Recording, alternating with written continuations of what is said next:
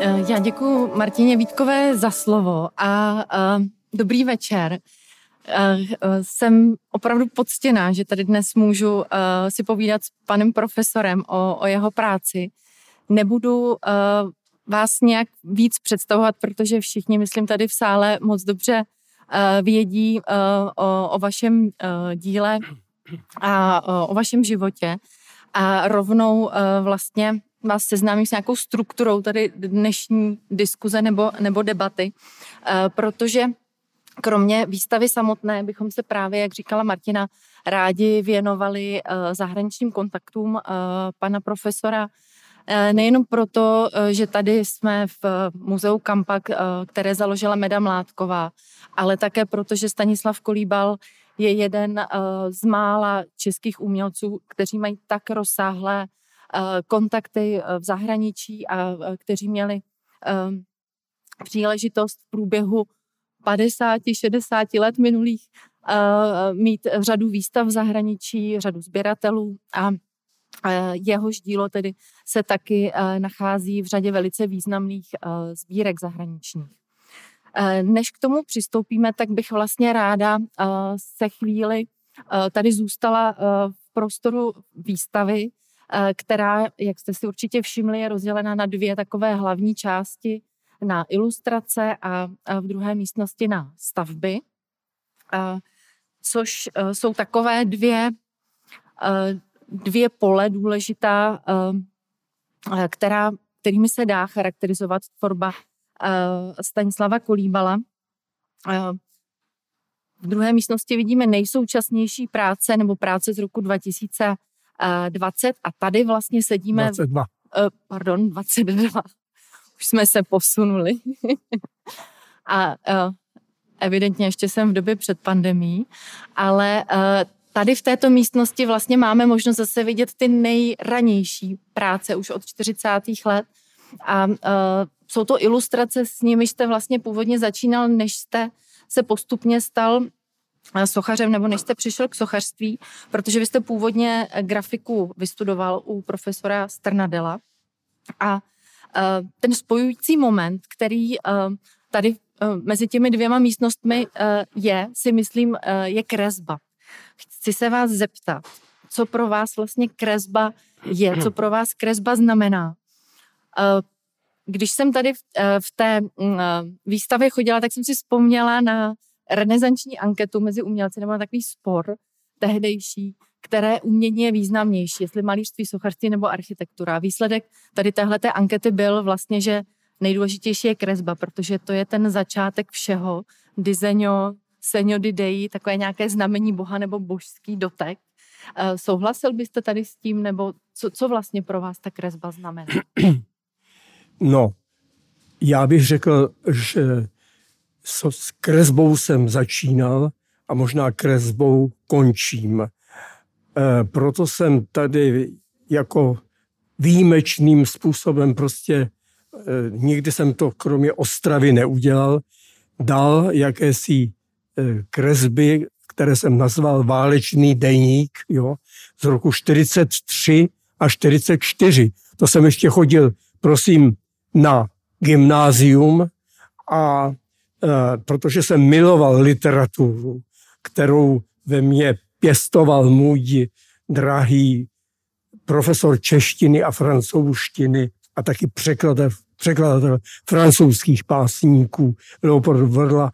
A tak tím pádem já jsem ke, ke knize tíhl a seznámil jsem se už velice brzy s různými věcmi, protože on měl bohatou knihovnu i včetně vzácných věcí eh, ze staré říše, prostě Floriánovy tisky, tak se já jako, jako kluk gymnázii, na, na gymnáziu seznámil například s monografií, s albem eh, eh, George Rouaulta, no, kde jsem to mohl jinde vidět, byla válka, já na gymnáziu, obyčejný student, že jo. A nicméně to, že jsem tou kresbou začal, tak to taky strhlo i pozornost, ne, že bych dělal jenom kresbu, prosím, protože eh, kromě toho jsem se pokoušel o akvarely, krajiny nebo, nebo kvaše, jo. A to bylo reprodukováno v tom eh, katalogu ostravské výstavy, že jo. Ale chci říct, že to, že jsem ty kresby dovedl až do tohohle toho uh, konce, uh, ovlivněn taky soudobým takovým hnutím poetismus v literatuře. Jo. E, proto jsou tam takové podivné nápady prostě zhod a podob. Jako, tak to e, vyvolalo prostě zájem Moravskoslezského združení výtvarných umělců v Ostravě, kteří v roku 1943 měli svoji členskou výstavu a mě tam pozvali jako hosta, ačkoliv jsem neměl ani 18 let. No, bylo to pro mě potěšující se dostat do tohoto společenství tolika uznávaných lidí v domě umění, které jsem ctil a miloval, protože každý měsíc se tam prostě přednášelo ředitel muzea eh, návštěvníkům Eh, přednášel o českém umění, které tam bylo zhromážděno v jejich sbírkách. Tak to je ten začátek. A samozřejmě jsem se pokoušel taky modelovat a to na takový půdě, pro, která byla naproti našemu domovnickému bytu. Z něho, z jeho čtvrtého patra jsem já viděl jednak na Františ, šachtu František v přívoze, nebo na, na park pod námi a dvory různé, které mě zajímaly a které jsem kreslil do svých sešitů eh, ve se všem se, svým háram pádím, který tam prostě existovalo, protože mě zajímala ta ohromně ta všednost. Jo. Eh, později samozřejmě mě spojovali s hnutím Arte Povera, protože jsem jako měl první úspěchy eh, v Itálii a mysleli si, že já jsem v té Itálii se prostě seznámil s Arte Povera a začal jsem Arte Povera dělat. Ne, ne, pro boha, musel, měl jsem s tím práci to jim vyvrátit, že Arte Povera už jsem si nosil jako kluk. Malej dokonce protože jsme mohou, mohli zaběhnout do takových detailů, protože jsem se narodil v rodině důlního zámečníka a střídali jsme prostě nějaké byty hornických koloniích. No, to je základ toho, čím jsem později se, jak jsem se vyvíjel a, a co mě bylo blízké. A kresba pro vás dnes, když se podíváme do té druhé místnosti? No, vy... podívejte se, eh, já jsem, jak říkám, dělal jsem, kreslil jsem a dělal jsem, modeloval jsem své první sochy, které jsem zase propojoval málem s literaturou, protože jedna byla na paměť Jiřího Volkera, který umřel v nemocnici ve 24 letech a mě zajímalo jeho dílo, anebo prostě pomík Petru Bezručovi, jako, který ještě tehdy samozřejmě žil, ale prostě byl propojen s tou Ostravou.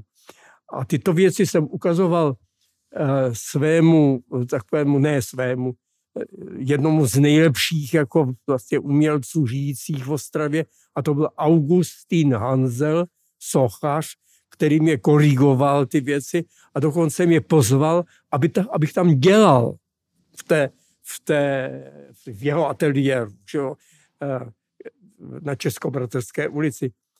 Eh, což jsem zkoušel a byl jsem rád, jo, ale tím, že začalo bombardování Ostravy, tak on, on se stáhl na venkov jako a vlastně jsem ztratil jakéhosi učitele eh, sochařství. Nicméně eh, malíř J.V. Sládek, který žil na Hukvaldech, eh, Janáčkových Hukvaldech, jo, tak a kam jsem za ním jezdil, tak říkal, podívej se, ty chceš chtít studovat, ne, nestuduj to sochařství, stejně to je takový obtížný umění, báječně kreslíš, jdi studovat k našemu krajanovi Antonínu Strnadelovi, tak jsem se přihlásil na Umprum, protože Umprum za války ještě existovala, víte. Nebyla vysokou školou a tudíž nebyla zavřena jako akademie nebo, e, nebo vysoké školy. Že.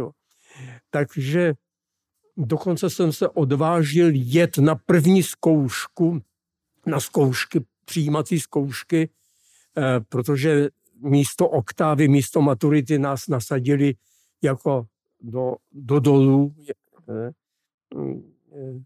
to bylo tak, tehdy taková, takový zvyk, že, že, že takové do, polodospělé hochy už použili prostě na práce v říši, ale tím, že jsem byl v Ostravě, tak mě dali do, do dolů na, na šachtě František. Ale odjel jsem dělat tu zkoušku, udělal jsem ji, ale školu zavřeli, nebyla od, od, po, na podzim už jako eh, otevřena. A tak jsem musel počkat, až skončí válka. Nastoupil jsem na té škole roku 45 po osvobození v květnu, že jo. A a musím říct, že tedy začal jsem studovat tu grafiku. Vydržel jsem tam pět let, i když to bylo s velkýma obtížema, protože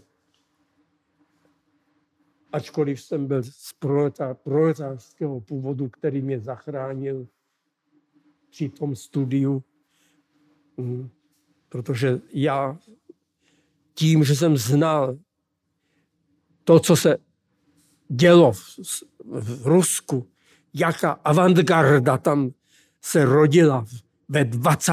letech okolo Maleviče, když to dneska ještě prohlížím v těch dokumentech, tak je to až neuvěřitelné. A tím, že jsme tak odtržení vlastně, nebo znepřátelení s Ruskem dneska zvlášť, jako zase znova, tak tím pádem o tom velice málo víme, ale já jsem měl to štěstí, že ještě v roku 93, když se dělalo 100 let avantgardy ve střední a východní Evropě a Rusku. Jo. To jsem dělal v Bonu jako, jako architekt výstavy.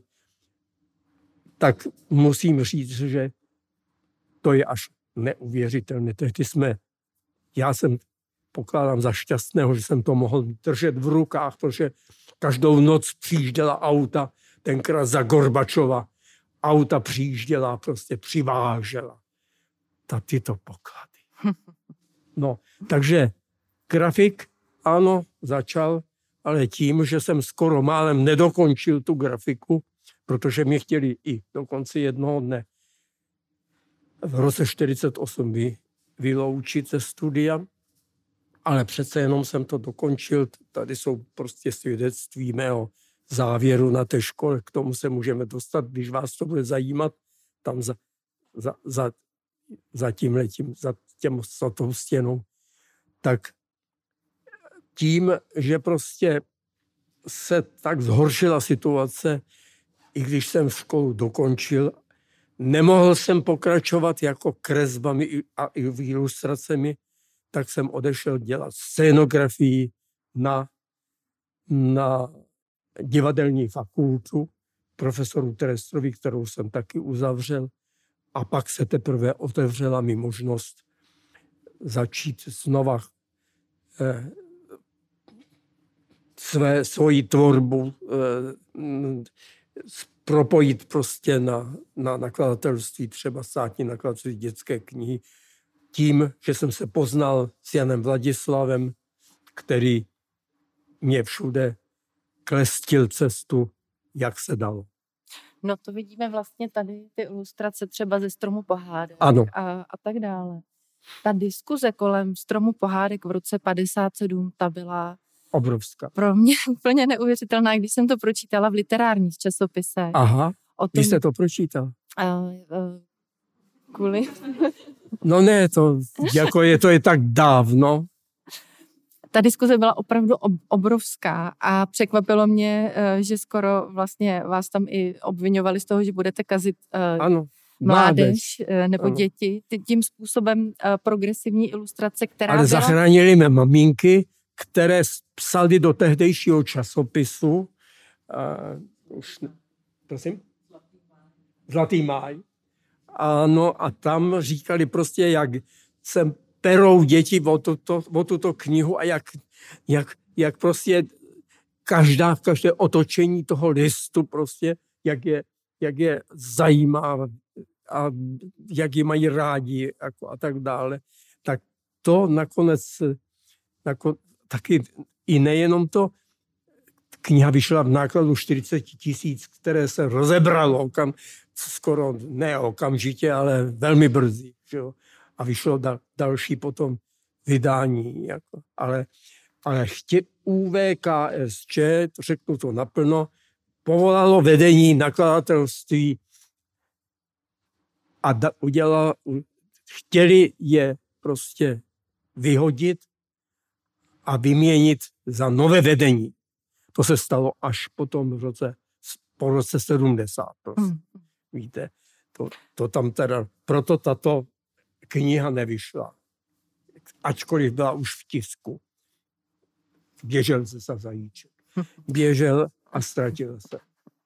Ale tehdy v tom roce 57, když se k němu ještě vrátím, tak Ano. ta ilustrace byla převratná asi možná tím, že byla taková filmová, že to byly Ano. rozfázovaná, Jednak rozfázovaný to pohled, filmovost, co, co ty děti na tom tak zajímalo a co tak popouzelo všechny Podívejte ostatní? se, já jsem měl taky uh, už narozené děti, jo, a zejména mé zážitky s reakcí teda dcery Markéty, jo, mě vedly k tomu, jak je vlastně taková ta popisnost a, a, a, vyprávění do detailů a do velikých celků, jak je zbytečná, protože to dítě vlastně potřebuje určitou věc, která ji na, tom, na té ilustraci zajímá a ne ten celek a ne to vyprávění. Jako, a to vyprávění jsem dal do, jako do různých plošek, takže když třeba, dejme tomu, uh,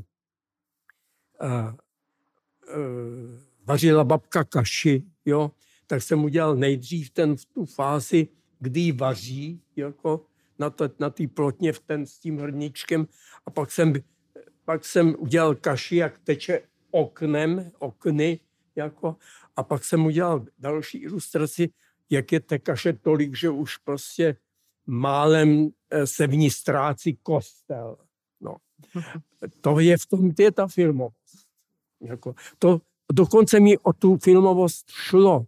A dokonce, když, když eh, roku š- 58, 58 byl Brusel, že jo, kde jsme měli takový veliký úspěch i, i s těmi, s tím, eh, Tam byl třeba ten polyekran a já na něj teď, teď zrovna myslím, že je to Ano. právě rozfázovaná ano, projekce. ano, já jsem to udělal 57, Mm. polyekran vznikl 58 nebo 57 ke konci roku. Ale nicméně v- jsem v tom polyekránu viděl jakousi zhodu přístupu. Mm.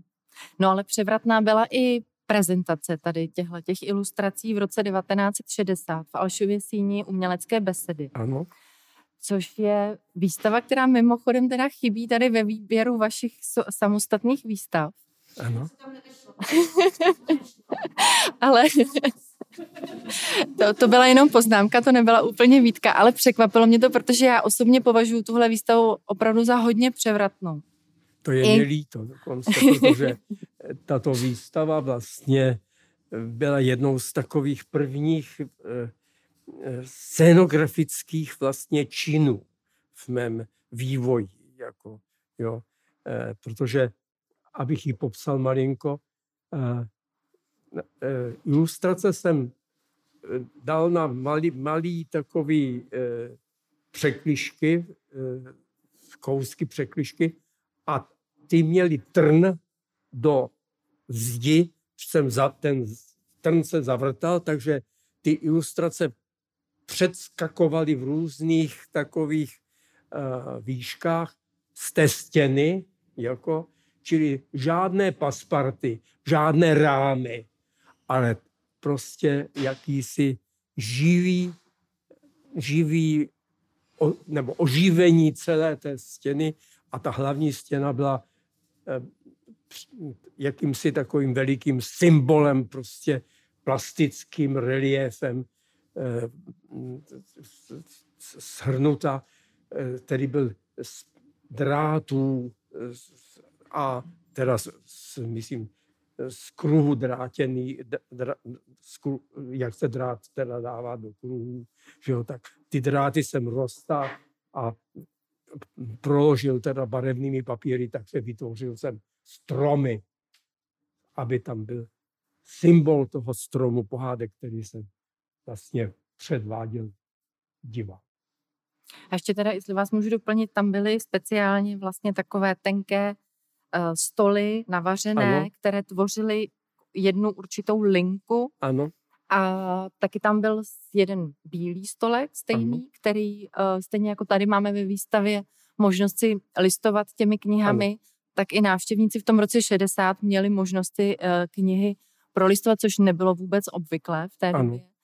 Zároveň tam bylo jedno takové pěkné designové křeslo, butterfly chair, slavná designová věc, což jsem... To pardon, křeslo bylo naše a získali jsme ho od malíře Kubíčka Br- Brně a je to kopie amerického křesla, kdy je z drátu konstrukce potažená prostě igelitem.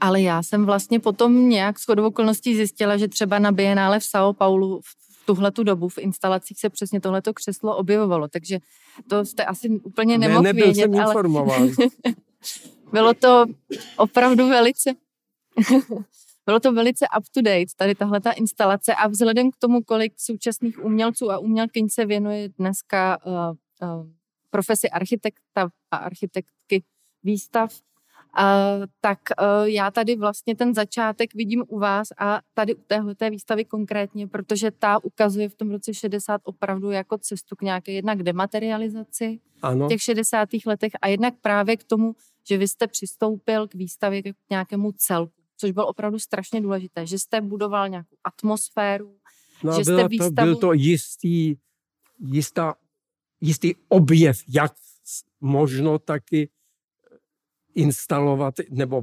prezentovat nějaké kresby, jako aby to prostě bylo, bylo těm lidem a dětem jako blízké.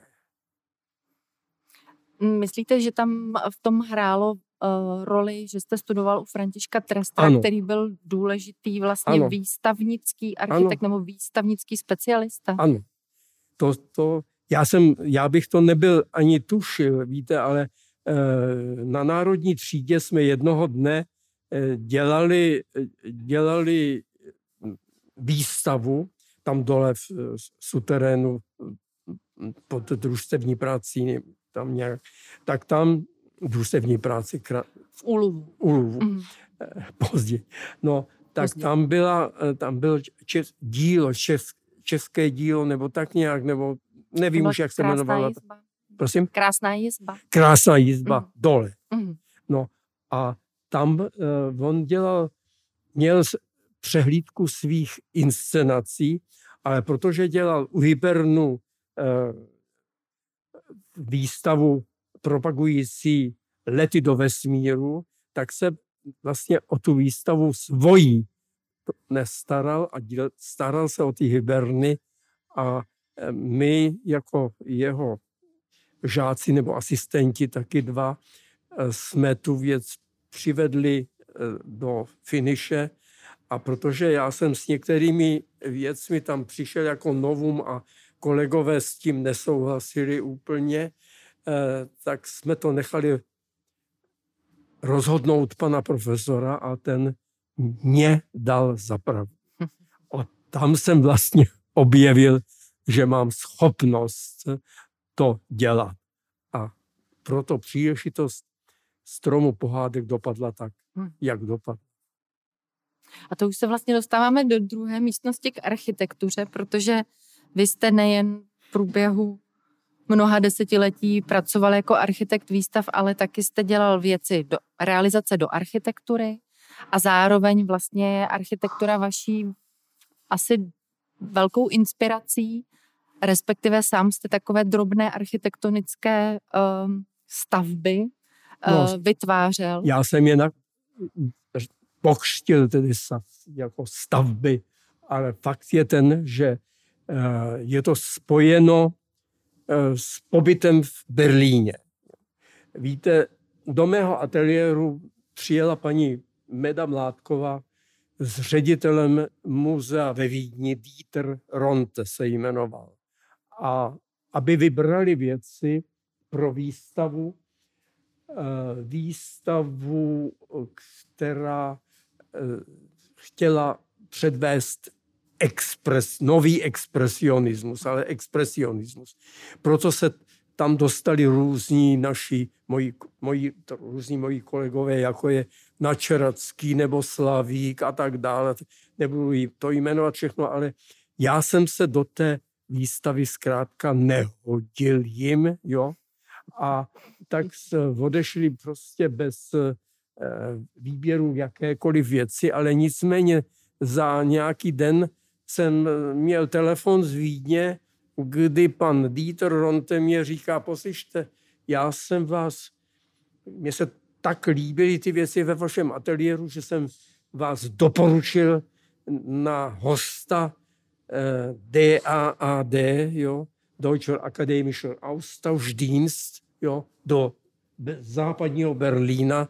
Je to jednoroční stipendium, tak nebudete se zlobit, jestli, jestli vám to dají. Jako, já jsem říkal, odejď by se zlobil. Jenomže mě to trvalo půl roku, než jsem se tam vůbec dostal. Jo.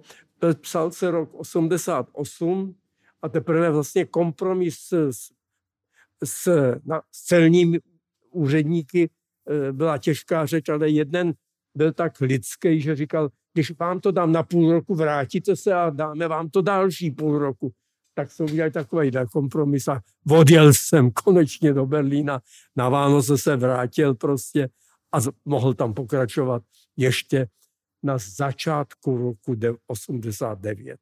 Ty 88 celý podzim nebo léto se vlastně kreslil a bylo to pokračování mých geometrických cvičení, které jsem vystavil na Opatově, jo, tehdy na Opatov byla taková tolerovaná výstavní eh, či, mm, místnost nebo sály, mí, místnosti, kde se dalo nám, eh, kde jsme měli tu příležitost ukazovat so, nové svoje věci. Šo? A tam jsem vystavil teda ty geometrická cvičení, v nich jsem Berlíně pokračoval ne už jako, jako dřevěné desky reliefní e, s kresbou, nýbrž na nakoupených papírech jsem kreslil, kreslil, kreslil, až mi jednoho dne napadlo, že jsou to vlastně půdorysy jakýchsi staveb. Když to vezvednu do různých výšek i s tím ohybem, jako který jsem udělal s kruž, kružítkem, že to vlastně bude socha, ale prostě jiného druhu než socha modelovaná, sestavovaná z různých materiálů, jo, ale že to je kresba v prostoru. A tak začalo moje velké období právě díky tomu experimentu v tom Berlíně, kdy eh, jste měl možnost se usebrat a... Že, ano, že jsem se tam skoncentroval, tak, eh, protože to Berlín byl jako pro tu koncentraci jedinečný. Jako, eh, on byl sám izolovaný, pochopitelně. uprostřed toho DDR, teda to komunistického východního Německa, tam byla hlavní město, které mělo sice jednu půlku prostě patřící jako tomu východnímu, eh, východnímu Německu, ale ponechána tam byla ta, ten ostrov s západním teda charakterem. A do toho, aby to nebyl jen ostrov opuštěných, právě oni zvali na základě Fordovy nadace nejdřív a potom té, té myšlenky D a A D, jo, zvali tam prostě z celého světa výtvarníky, takže jsem vlastně byl šťastný, že jsem se zařadil mezi tyhle ty vzácné hosty. No ale potom jste měl ty stavby možnost rozpracovat na stipendiu ve Francii, kde jste byl v, de- v roce 92, myslím? Ano. A to jste mohl... Uh, Já jsem tam... v tom pokračoval, když jsem se vrátil z toho Berlína, že jo, tak to se psal v roku 89, tady došlo k převratu, konci sametové revoluci, že jo, a dělala se nová akademie, eh, tak jsem byl zvolen jako, eh, jako profesor s novým ateliérem, s novým programem socha instalace. A takže jsem pokračoval ve dřevě a navštívil eh, tento ateliér slavný ředitel Paříže, v Paříži, Paříži Dominik Bozo v doprovodu Jany Klavery. Že jo? A když viděl ty mé stavby, tak okamžitě se rozhodl pozvat mě do Calderova ateliéru v Saše, takže jsem byl čtvrtý host v pořadí eh, a tam jsem začal dělat ze železa. Mm, mm. A dneska máme možnost vidět teda dřevěné stavby v té Ano, to jsou místnosti. až na jednu nebo dvě, dvě. Socha číslo 10 už vznikla v Praze, eh, stavba číslo 10. A eh, mezi dvěma oblouky taky to bylo vystaveno poprvé v galerii Ruce, kterou eh, měl tady Krbůšek. Krbůšek, původně z Opatova. Ano, pamatujete se. Ale um, vracím se zpátky vlastně ke kresbě a zajímá ano. mě, jak dnes pracujete, jestli je to taky nějaký druh cvičení, jako jste to nazval, geometrická cvičení, jestli ano. máte nějaký čas vyhrazený v ateliéru a máte ten čas, kdy zjišťujete, co... Já bych co, řekl, uh, že dokonce uh, jsem začal dělat už roku... S akvarelem jsem se zač, jako začal zabývat v malými formáty už v 90. letech. Dokonce jsem z nich udělal uh, malou výstavu v MXM. Jako. Ale pokračoval jsem v nich v roku 95 v Paříži, Eh, když jsme dostali pronajatý ateliér od Centre Georges Pompidou a mm, tak eh, vrátil jsem se k tomu, k těm akvarelům eh, i v pozdějších letech a zejména teda v těch, těchto třech posledních letech 20, 19, 20, 21, 22 a tady jsou právě ty poslední, eh, poslední řada z roku 22 a tam jsem ty náměty sbíral právě z těch kreseb, které vznikaly v Berlíně, anebo po, po Berlínu. Mhm. Když jsem se vrátil domů, dělal menší formáty, ale pokračoval v té, jsem v té myšlence této kresby, ale už nedělal jsem, pokud už z nich nevznikaly stavby, jenom někdy modely, jako těch je ještě řada, malý železný, anebo i papendeklový, ale nebyly realizovány ve veliké, velikém formátu, jako v Berlíně. A tím, že jsem tak zestárl už a nemohu do toho prostoru sahat pomocí nějakých hmot a materiálů, tak jsem se zabýval teda tou problémem té, toho akvarelu a ten vychází z té vlastně poberlínské kresby. Nemohu to jinak říct, Mm. než že v tom vidím právě ten závěr stejně jako návrat. Já vlastně teď nad tím přemýšlím, že tady tyhle dvě části výstavy hlavní trošku taky kopírují vaše profese vašich dětí, protože vaše dcera Markéta Prachatická se věnuje ilustraci a váš syn Pavel Kolíbal je architektem výstav nebo architektem. Takže tady máme uh, No, to myslím, je Tady trochu máme- spojení, které vyznělo prostě s tím životem, ale i kdyby, i kdyby tady nebyli jako, ne, nežili jako, tak to jinak skončit asi by nemohlo. No proto, proto prostě já jenom v tom vidím, v to- v té koncepci těch dvou sálů svůj začátek a tam, řekněme, ukončení toho života. Eh, K tomu bych se eh, eh, ještě nedostávala, pane profesore. Ale eh, ráda bych teď vlastně přešla k eh, zahraničním vašim kontaktům a začnu rovnou Medou Mládkovou, protože to já vůbec nevím, kdy vy jste se seznámili, nebo jak jste se seznámili. Ona jezdila do Prahy Ne, a možná, že jezdila, já nevím o tom, že jezdila, ale v roku 69, jo, byla tady ve Valštejnské jízdárně, jo, fantastická výstava amerického malířství. Mhm. Ačkoliv vezměme to skutečně do rukou, 69 bylo po okupaci Varšavského paktu, jo, tak přesto 69 mohla se zrealizovat tato americká výstava.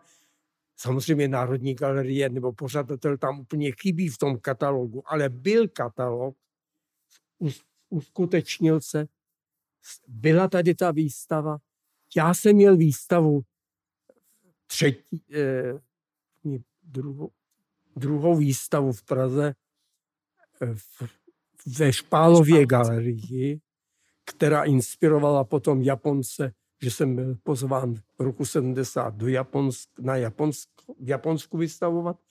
Ale fakt je jeden, že, že mm, teď jsem odběhl.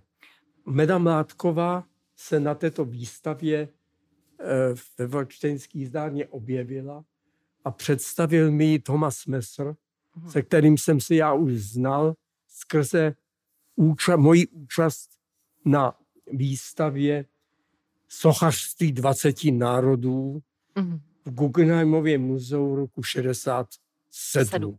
Ale mistr byl vlastně měl taky české kořeny, že jo? Takže Ano, teda byl jsem vybrán kurátorem Edwardem Frajem, Mhm. který přijel do Prahy, aby se seznámil prostě s tvorbou českých sochařů, doprovázen po ateliérech eh, Jiřím Šetlíkem, který byl zaměst, hlava prostě oddělení eh, moderního umění v, eh, v Národní galerii. A prošli 20 ateliérů a ku podivu oni si vybrali jakési dva nesochaře. Jo. Jednak Karla Malicha a jednak Stanislava Kolíbala. Ačkoliv jsem počítal, že budou sochaři prostě, je to mají vystaráno. Karel Nepráš nebo Vladimír Janoušek, který měl příležitosti v Bruselu a, a, a tak dále. Nebo další je, eh, různý známá, známá jména. No, protože já jsem s tím sochařstvím, jak vidíte, nebyl úspěšný. To teprve ta návštěva z New Yorku řekla, to patří tam. A vybrali si stůl, tak jsem ho nechal odlejt, protože byl ze sádry. A e, takže to je předehra mému seznámení s, Thomas, Tom, Thomasem Messerem, který navštívil poté můj ateliér, aby, aby viděl ty věci, které Edward Fry vybral. A tím, že mluvil česky, i když trošku deformovaně, jsme, jsem zjistil, že vlastně před svým útěkem do Ameriky bydlel nedaleko mého ateliéru v Rooseveltově ulici, a to v ulici Zigmunda Wintra, Davice. Prosím. Takže Thomas Messer se se mnou zblížil a máme až do jeho smrti jsme si psali a stýkali se, kde to šlo. A on vás seznámil s Medou Mládkou v tom roce on 69. představil mm. na té výstavě Američanů s Medou Mládkovou. Prosím, to byla výstava fantastická, na kterou přijel i šéf New Yorkských novin. E, e, e, už jsem zapomněl to jméno, ale navštívil třeba můj ateliér, stejně jako kolářův ateliér a napsal prostě potom ob, velký článek do New York Times a, o té situaci a dokonce nadpis byl navzdory prostě despite adversity, they persist. Oni přečkají. Navzdory té adverzitě. Protože se seznámil prostě, za jakých podmínek my jsme vlastně tvořili. Mhm. Nicméně Meda říkal, já bych ráda viděla tu ateliér, tak kde se setkáme? Já jsem říkal, tak se to chceš podívat na moji výstavu prostě v Špálové galerii, já tě tam vyzvednu. Nebo já vás, to jsme si ještě netýkali. Vás, vás, já vás vyzvednu. Tak jsem tam přijel a Chalupecký tam stál s nějakým mužem a říkal, to je Frank Stella. Vemte ho sobě taky do, do auta. Vemte je oba dva na tu návštěvu. Tak jsme jeli Frank Stella, Nena Mátkova do ateliéru v Rooseveltově ulici. Tam začíná naš, náš kontakt a naše přátelství.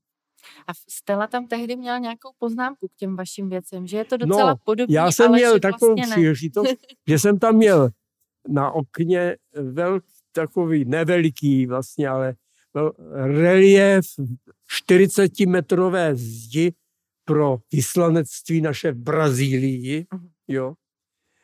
A bylo to z roku 63 a tak jsem říkal, pane Stelo, vy jste v roku 65 u Leo Castelliho takové motivy měl vystaveny, jako, ale já jsem se seznámil s těmi vašimi věcmi až, v kat, až když jsem se dočetl prostě v nějakých časopisech o vaší výstavě u Castelliho. On říkal, no, to jste byl na dobré cestě. Ale teďka už jste zase v takové tradici evropského umění. Já jsem říkal, ale pane Stelo, já nejsem žádný Američan, já jsem Evropa. Takže to byla taková, byla naše prostě konverzace. Ten. Protože on viděl už, už tam viděl pád třeba. Tři válce, které najednou jsou zachyceny, než spadnou na zem. A to jistě on tomu nemohl tam je spousta obsahu v tom, to je pravda. Právě. Ale... To vadilo dokonce i Jindřichu Chalupeckému, promiňte, eh, protože jsem dokonce v jednom, v jednom katalogu, eh, to bylo v katalogu uh, Marlborough galerie v Římě, jo, to bylo později, 75, jsem napsal, no víte, napsal jsem, moje věci by se dali číst. Ano. Mně šlo o to sdělení šlo, A jemu to začalo najednou chalupeckým, bych řekl, i vadit. Že to má obsah, že, to, že, to, že na prvém místě je ten obsah a teprve potom ta forma. Já jsem tu formu viděl jako možnost, jak se vyjádřit. Ale ta forma byla hodně lákavá pro řadu zahraničních kurátorů. Speciálně, speciálně ta forma byla především, především neobyčejně přitažlivá anebo základnou pro americké umění. Judd třeba, že jo, nebo já nevím, koho bych jmenoval, i Frank Stella, že jo, a další, a další, jo.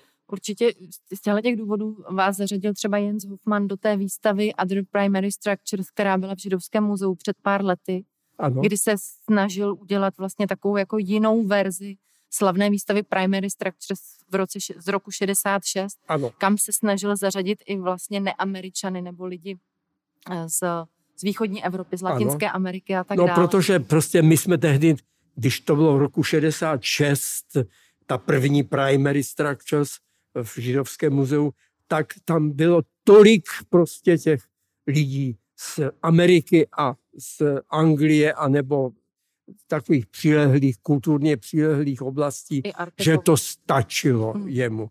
Ale pak, se zjist, pak si zjistil, že řada lidí najednou chybí, jako je Ligia Clark, která ne, když umírala, nebo už po smrti, v Momě měla retrospektivu Ligia Clark, nebo, nebo prostě řada prostě takových eh, lidí, území, jako byla Česká, Československo tehdy, no tak proto prostě se obrátil na ty zapomenuté a jako já jako zapomenutý nebo opomenutý umělec jsem se na tu druhou výstavu, druhou fázi Primary Structures roku 2008, myslím, nebo 6, nevím. Nevím, to ne, nezáleží na tom. No, jsem se dostal. Ale zpátky k Medě Mládkové. Eh, ano, vraťme se. Jak potom pokračovala vaše spolupráce? V tom roce 75 v New Yorku připravila uh, vaši výstavu No, společně... podívejte se, my jsme samozřejmě uh, zůstali ve styku a ona se mohla jezdit jako a já jsem jí byl takovým jako Eh, už potom nebyla Špálová galerie, už byly jenom, už byly zakázány výstavy, jo, tak jsme jezdili po ateliérech. Já jsem ji vozil k různým prostě svým kolegům, kamarádům a ukazoval se mi to, co by mohla vidět, jak jinak než v ateliérech. A tam je kupovala ty věci a odváželo se to přes Art Centrum, Eh, které sídlilo tady v Jámě, tam pod tím moderním velikým skleněným domem. Tam Art Centrum sídlilo a tam se to vyexpedovalo. Mm. A potom v roce 75 připravila vaši ano, výstavu a ona tam s Jamesem, potom připravila tu uh, Johnsonem Sweenem. A vy jste přítomen mít přirozeně nemohl. Tam jsem nemohl jet jako Eh, já jsem byl poprvé v Americe až v roku 79. Mm. Jak. A tehdy instalovali podle vašich instrukcí, nebo ne, jak to probíhala ne, ta spolupráce? To nemuseli dělat podle mých instrukcí, protože tu výstavu, nevím jak to dneska, nevím jak k tomu došlo, ale tu výstavu eh, instaloval James Johnson Sweeney. A to byl jeden z hlavních kurátorů Muzea moderního umění v New Yorku a byl prvním ředitelem, ještě než se dostavělo Guggenheimovo muzeum, ale protože se nějak pohádali s Wrightem a nebo nevyhovoval mu prostě ten systém těch ramp, tak, tak vzdal prostě jako tu, tu Guggenheimovo muzeum a stal se eh, ředitelem Thomas Messer. Takže James John Sweeney byla obrovská postava. Eh, já jsem měl to štěstí, že jsem se ještě na jedné z výstav eh, u OK Harrise s ním setkal. On tam přišel v roku 80, ale to už byl ne, nemocný, to bylo vidět ještě na tom obličeji a brzy poté zemřel. Mm. Já jsem se ptala, jestli instalovali podle vašich instrukcí, protože ne. vím, že eh, ta instalace výstavy je pro vás opravdu důležitá. Ne, ale... to svíny uměl jako dokonale. A jak jste se potom dostal do kontaktu s tou galerií OK Harris? Jak jsem se dostal? No vidíte, tak to bylo, to byla taková, taková zvláštní historie. Roku 79 se Češi žijící v, v Americe rozhodli nastřádat peníze a vytvořit českou kapli eh, ve Washingtonské katedrále. Mhm. A když se to Neda Mládková dověděla, že jo, tak slíbila nejenom finanční pomoc, ale řekla, já vím, kdo by to prostě dobře udělal. A napsala Art Centru, ať pošle kolíbala do, do Ameriky, aby se seznámil s těmi, s těmi podmínkami toho prostoru a lidmi, kteří to budou vybírat, rozhodovat. No, takže jsem, to, byla, to byl důvod, proč jsem se já poprvé mohl do Ameriky podívat. Jo. A při té typ, měl jsem tu výhodu, že jsem měl jednoho známého od naší sousedky a to, a to eh, no, fotografa, slavného fotografa Alexandra Hackenschmieda. Mm. Alexander Hackenschmied měl svůj byt eh, za Central Parkem, číslo 3, už nevím, jak se jmenovala ulice, a tam jsem mohl přespávat.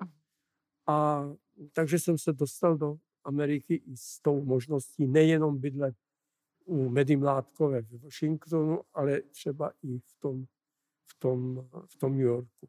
Mm. A e, na přání Medy jsem slyšel pro své fotografie, které nechala v jisté galerii na West Broadway, jo, v prvním patře, tak jsem tam zašel, abych si je vyzvedl, protože galerie se rozhodla, že je nebude, že nebude e, tu výstavu dělat. A sešel jsem dolů a tady jsem viděl slavný nápis OK Harris, tak jsem si říkal, co kdybych ty fotografie šel tady ukázat. Nebyla to žádná moje nějaká extra nápad, protože takhle se to, jak jsem to podělal později, v Americe dělalo, že lidé své věci šli ukazovat galeristům a galeristé se rozhodovali, jestli to vezmou nebo nevezmou udělají nebo neudělají. Takže nebyl jsem výjimkou. Ukázal jsem to Ivanu Karpovi, který tam zrovna náhodou byl. To byl majitel galerie OK Harris. Dříve byl obrovský dlouhý čas, už nevím, jestli 17 nebo kolik let, ředitelem galerie Leo Castelliho.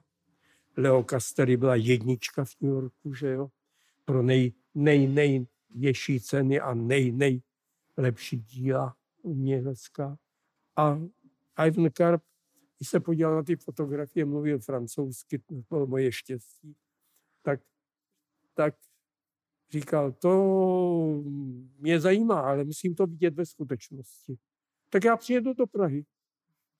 A přijel do Prahy a byla z toho výstava hnedka v únoru mm. roku 1980. Tak jsem jel znova do New Yorku, ale tentokrát se instalovat. On měl na West Broadway v přízemí čtyři sály, dva menší, dva velký, jeden od ulice, druhý ten prostřední největší, ten jsem dostal já a mohl jsem tam pobít tři neděle a mít výstavu jak v roce 82, tak v roce 85, tak v roce 87. Takže Čtyři. To zní, že, by, že to bylo opravdu OK. A Já nevím, jestli vás neunavuju takovýma přílišněma detailama. Já, já eh, hned dám prostor otázkám publika, jenom bych se ještě ráda zeptala asi tak na dvě, na ano. dvě, tři věci, no. jestli dovolíte. Eh, protože kromě Ameriky vy jste vlastně um, měl řadu příležitostí taky v Itálii. Ano. A um, nevím, jestli to nesouvisí i s, právě s tou výstavou uh, Sculpture from 20 Nations v Guggenheimu v roce 67, ne, která byla reprizovaná To má zase velice primitivní pozadí. Do Milána odjel Arzen Pohrybný. Jo. Mm. To byl náš tady takový jako jeden z velkých známých jako teoretiků, propojený na klub konkretistů, že jo, eh, kde jsem já jenom hostoval a nepovažoval jsem se za konkretistu, nepovažoval jsem se. Ale prosím, konkretisti byli takový postavení na geometrii, že jo, a, a na materiálu, jako, jako beton nebo další. Ale fakt je jeden, Arsen Pohrybný, když tam skončil a vyučoval v Miláně, tak od, zešel, zašel za, do galerie eh, Salone Anuša, tak eh, známé galerie Karlo Grossettiho a řekl mu, nemohl, nemohl byste nějaký Čechy tady udělat jako, no a navrhl moji výstavu, takže já jsem si šel prostě vybrat eh, do banky ten nějaký ty, každý měl na, na, na, na, na rok, za jednou za rok jako jakýsi devízy možné, tak jsem si vybral tyhle ty devízy, koupil jsem si letenku a Arcentrum mi tam poslalo mé věci a měl jsem výstavu. To, byla, to bylo to spojení. Na základě Arzena Pohrybného nápadu. Aha, aha, tak to je zajímavá informace pro mě, to jsem nevěděla. No. A vy jste ale potom v Itálii, třeba tam jste jednou taky odjel e, jako turista a udělali jste tam kompletně výstavu, která potom šla do Dublinu, protože jste No, protože do jsem Dublinu byl ty pozván do Dublinu vystavovat Dub, mm. Dublinu. Dublinu byl, byly výstavy, které se nazývaly ROSK. ROSK a to byla výstava Rosk 1970, jo, a, nebo ne, Rosk 70, ne 19, Rosk 70. A tím, eh, že, že byla ta výstava do Dublinu rozhodnutá, já jsem byl vybrán jako eh, jediný Čech, vlastně, že jo, tak, eh, tak jsem říkal si, jak to tam dovezu, protože po té výstavě v roku 73, která sice byla prodaná celá v, se, v, to, v, té, v tom Miláně, tak se to dostalo do, k, k, k mužům na ministerstvu kultury a ty nařídili Art Centru už nikdy kolíbala do zahraničí. Ani půjčit, ani odvést, ani prodat. Ne. Takže za to, tento zákaz platil a já jsem musel odjet do Říma, kde jsem měl přítele Achille Periliho, který mimo jiné měl krásnou výstavu za Kotalíka tady na, na Mariánském, na, tady na, v městské knihovně. V té knihovně tehdy v tam byla, tam byla řada, řada nejmodernějších jako takových zjevů ze západu v tom 68. roce, než se to prostě celé zastavilo. Prostě Klein, Bridget Rileyová a další, tam tak, byla spousta no, těchto výstav. Mm. No a Perilli tam vystavoval, ale to jsme se nepoznali. My jsme se s Perillim poznali na nějakém takovém, takovém sympóziu mozaiky, na Korčule, jo. Hmm. A od té doby jsme byli přátelé. Takže on mi nabídl, abych mohl bydlet v jeho ateliéru a k dispozici dílny jeho divadla, které on vlastnil. A v Itálii jste měl i svý, své, své sběratele. No, uh, moc ne, nedá se říct. Byli tam jako samozřejmě nějací sběratele, prodali se věci jak u toho Grossettiho, tak on si některé věci nechal, pak i depo, depozitáři to tam bylo až do jeho smrti a tak dále.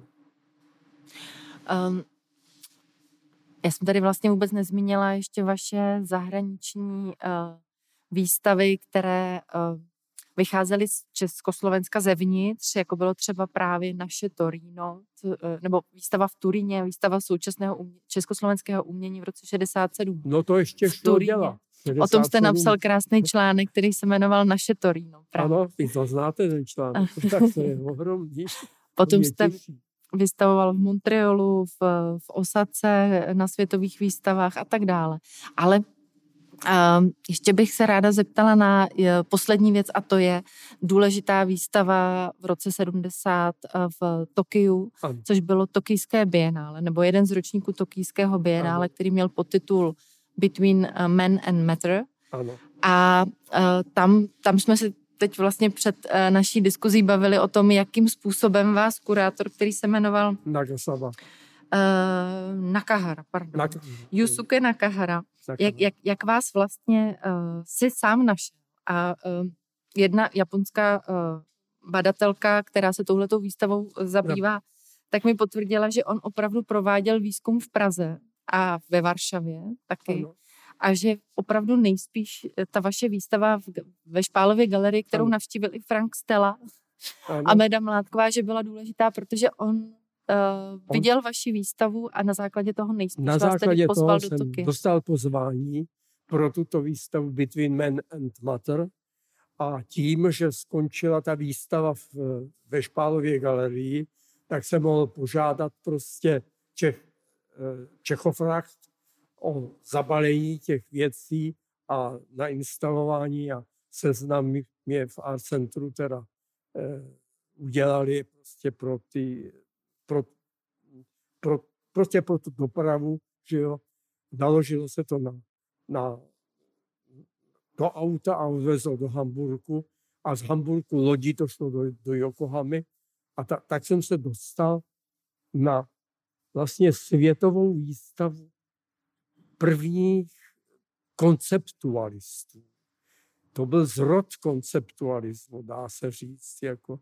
A možná, že proto prostě oni v tom textu, který já jsem měl eh, v katalogu, to byl takový jenom obyčejný list, ne katalog, eh, ve Špálově galerii, o tom, jak chci vlastně vyjádřit naše bytí, nebo prostě obraz o našem bytí, tak to je tak asi zaujalo, že to potom otiskli jak v tom katalogu, tak přijali sedm mých plastik, které tam dorazily, ač byly veliké potíže, protože z Hamburku se nemohlo jet střední středozemním mořem přes Rudé moře a dál, ale protože tam byla válka, tak se musela obět, obět Afrika a potom okolo Indie, nebo tam, tam nahoru do Yokohamy a tam to.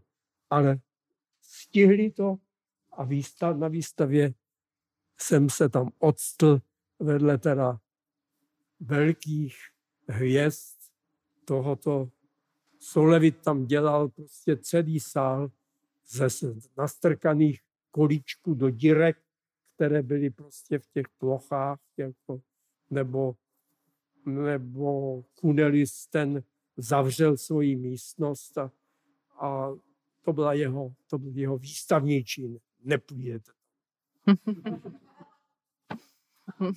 ne, tam stával Karl André, Mario Merz své mm. plochy na, na základě číslic, jako uh, Flanagan z Anglie nebo Zorio z Itálie. No, kdybych vám přečetl ta jména, tak vám už dnes možná nic neřeknou, jako neřeknou nikomu ani moje jméno, protože prostě už se ta doba tak posunula, že, že už ta jména ztratila svůj život. To myslím, že nemáte pravdu, protože naštěstí máme dějiny umění. A... To je dějina umění možná, ale jako řekněte dneska Hans Hake někomu, kdo to ví? No kdo u nás studenti na akademii doufám vědí. Tak, uh...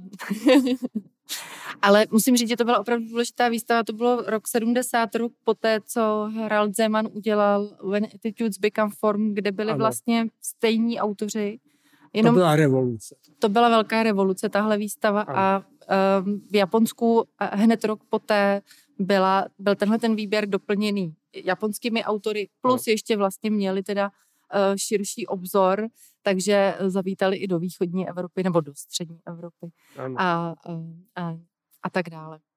A mohli bychom pokračovat dál a dostali bychom se až no, třeba to... k Benátskému bienále v roce 2019, kde... Pozor, ale už máme hodinu a ale, 10 minut. Nebo... Ale už právě musíme uh, pomalu končit a já budu moc ráda, když uh, mě někdo doplní nějakou otázkou nebo poznámkou z publika. Prosím.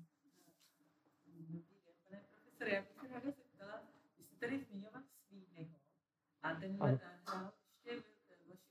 životě další takovou významnou roli, protože byl autorem eh, toho katalogu Alexandra Kaldera, který se k vám dostal. Ano. A já bych se chtěla zeptat, jestli nám můžete říct trošku o tom stavu s Kalderem, který jste se ale asi nikdy nepotkal. Ne.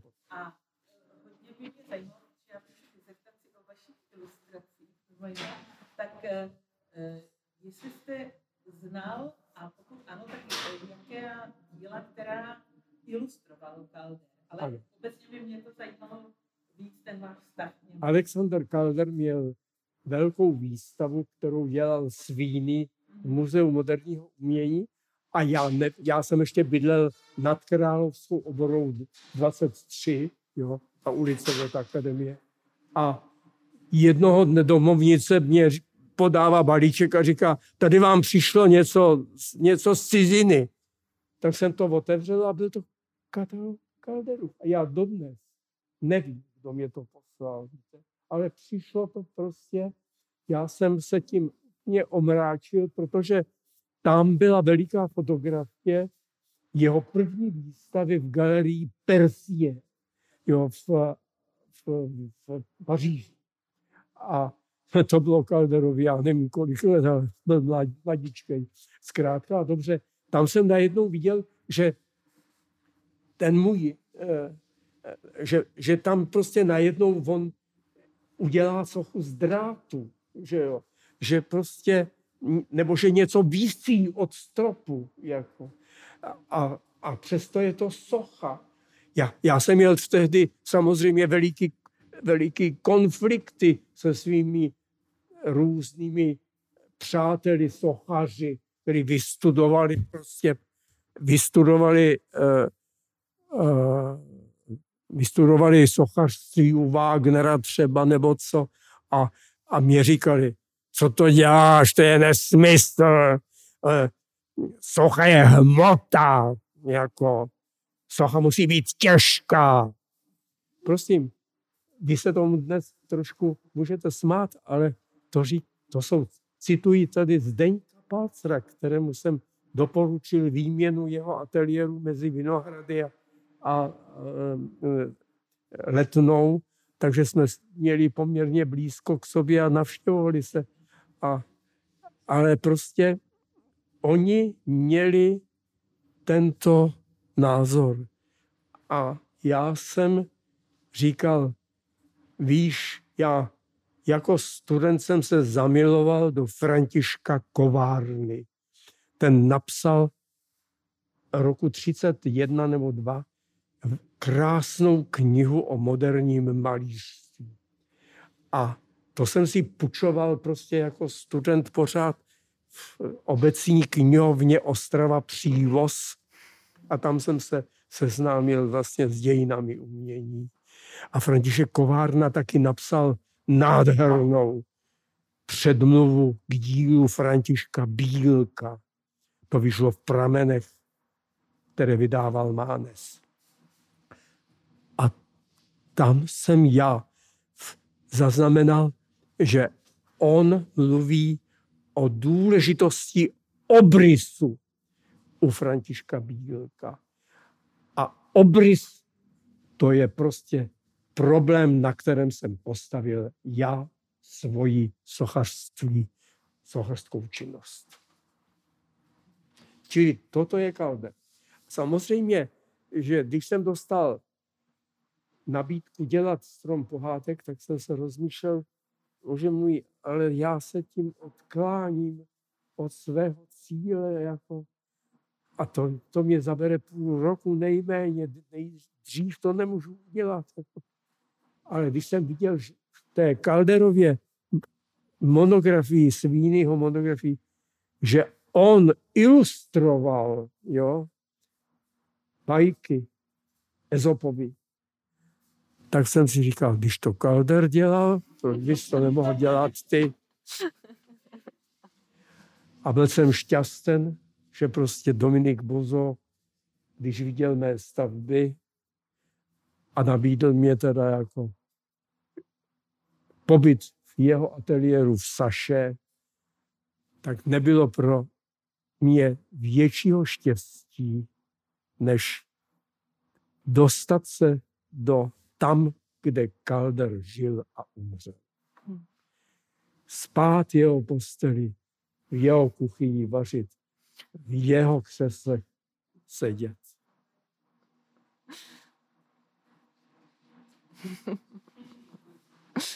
Další otaz. Je tady prosím ještě nějaká otázka?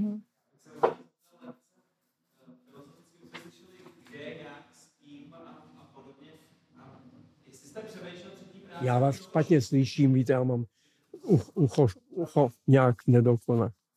Proč? Proč? Proč co? Proč tvoříte? Jestli jste na tím, jako jestli toho té práce nad tím přemýšlíte. Proč? Proč? Proč člověk tvoří vůbec? Čemu to slouží? Podívejte se, já jsem se narodil s jistým talentem tvořit. To je můj dar, to jsem si nevymyslel, to, jsem, to nedělám kvůli tomu, abych já to dělal. Jako, já to musím dělat, protože prostě je to můj, je to můj náplň života. A i kdybych to nevystavoval, tak to prostě, anebo neprodám. Já to dělám pro sebe a pro svůj.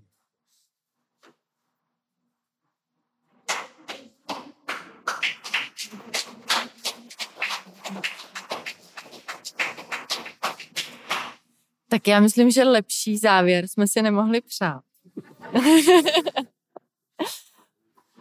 Moc děkuji panu profesorovi, že nám věnoval dnes svůj čas a svoji energii.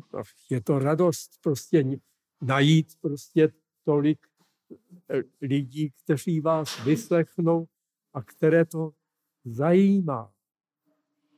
Určitě by bylo uh, určitě by nás bylo víc, kdybychom nebyli omezení uh, prostorovými možnostmi tady. Tak myslím si, že by bylo mnohem větší publikum ještě, jistě. Každopádně já uh, publiku děkuji moc za účast, za pozornost a přeju vám hezký večer. No. Děkuji.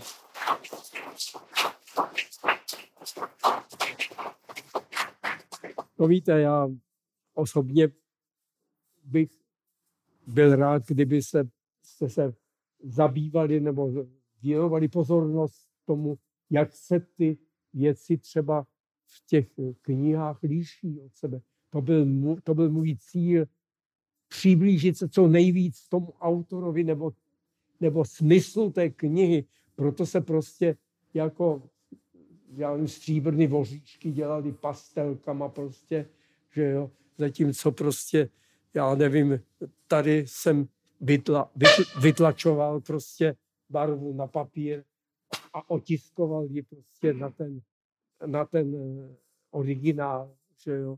A nebo eh, dělal jsem, měl jsem takové nápady, že třeba dejme tomu, kde je ten, ten té, téčko, té, téčko, tady za mnou.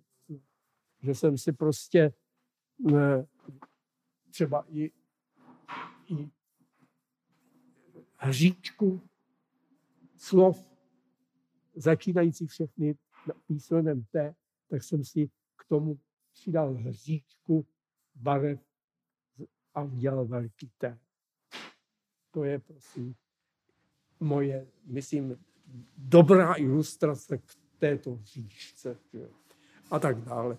Bohužel tato kniha nevyšla, ale co dělat? Přišel takový pán jeden do vedení nakladatelství a říkal, co tady má kolíba. A oni řekli, máme dva stromy pohádek v tiskárně v Košicích je tisknou, protože tam jsou poslední dvou barevky a on měl to založeno na dvou barevkách. Jako, že dvě barvy se vždycky tiskaly z těch šesti, které on vybral třikrát, to šlo do stroje a zpátky. Košice. A potom tady máme jeho nejnovější knížku. Běžel ze zajíček. Tak to všechno stáhněte. A bylo staženo. Takže já jsem si zažil takové přerivy. Jako, že byly chvíle, kdy jsem prostě mohl dělat, jak chtěl. A, a dělal jsem všude v těch, de, těch eh, redakcích byli lidé, kteří tomu fandili a kteří prostě jen čekali, co donesu. A podpořili to a. Ale to bylo jen někdy. Tak děkuji vám, že jste věnovali.